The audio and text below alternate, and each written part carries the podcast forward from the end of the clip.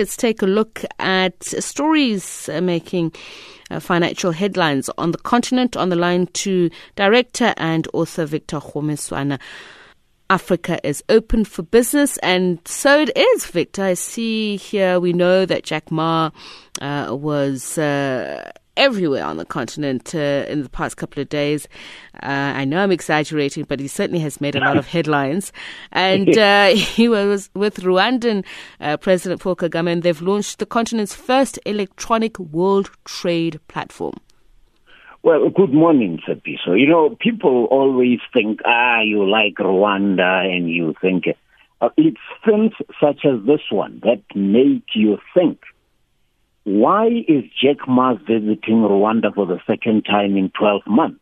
What, what is it that he sees in that country that has only 12 million people, which means as the man, the chairman of Alibaba, he's not going to get a lot of business from Rwanda. But why is he making Paul Kagame the man with whom to sign the African Electronic Trade Agreement, the platform? The reason is simple. President Kagame is the chairman of the African Union, and he is, I mean, the president, he, he is looking at the African market. This is not about China and Rwanda. It's about China and the rest of Africa. Now, if you think about it, Africa has nearly as many people as the whole of China.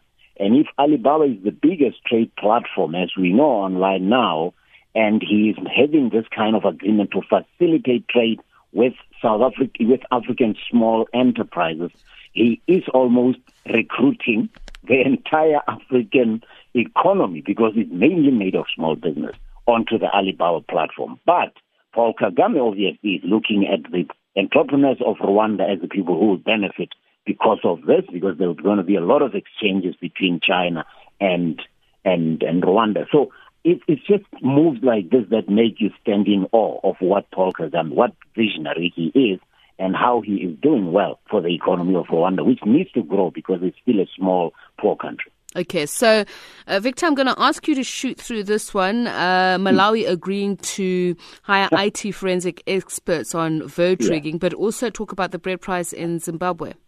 Yeah, well, May next year, Zimbabwe elections are happening. Joyce Banda, who's former president, up against President Mutharika in about a week ago, there was a biometric registration voter system that went missing. It was being moved from Lilongwe to uh, to register voters, but it was found on a train coming from Mozambique. So essentially, the Malawi Electoral Commission has finally agreed that there will be expert IT to check whether any data was tampered with. That's the story. Elections only happening in May, so they have time to do that. Bread price fixed at one dollar forty in Zimbabwe because the bakers were saying the costs are too high of production. We needed to increase to at least two rand twenty.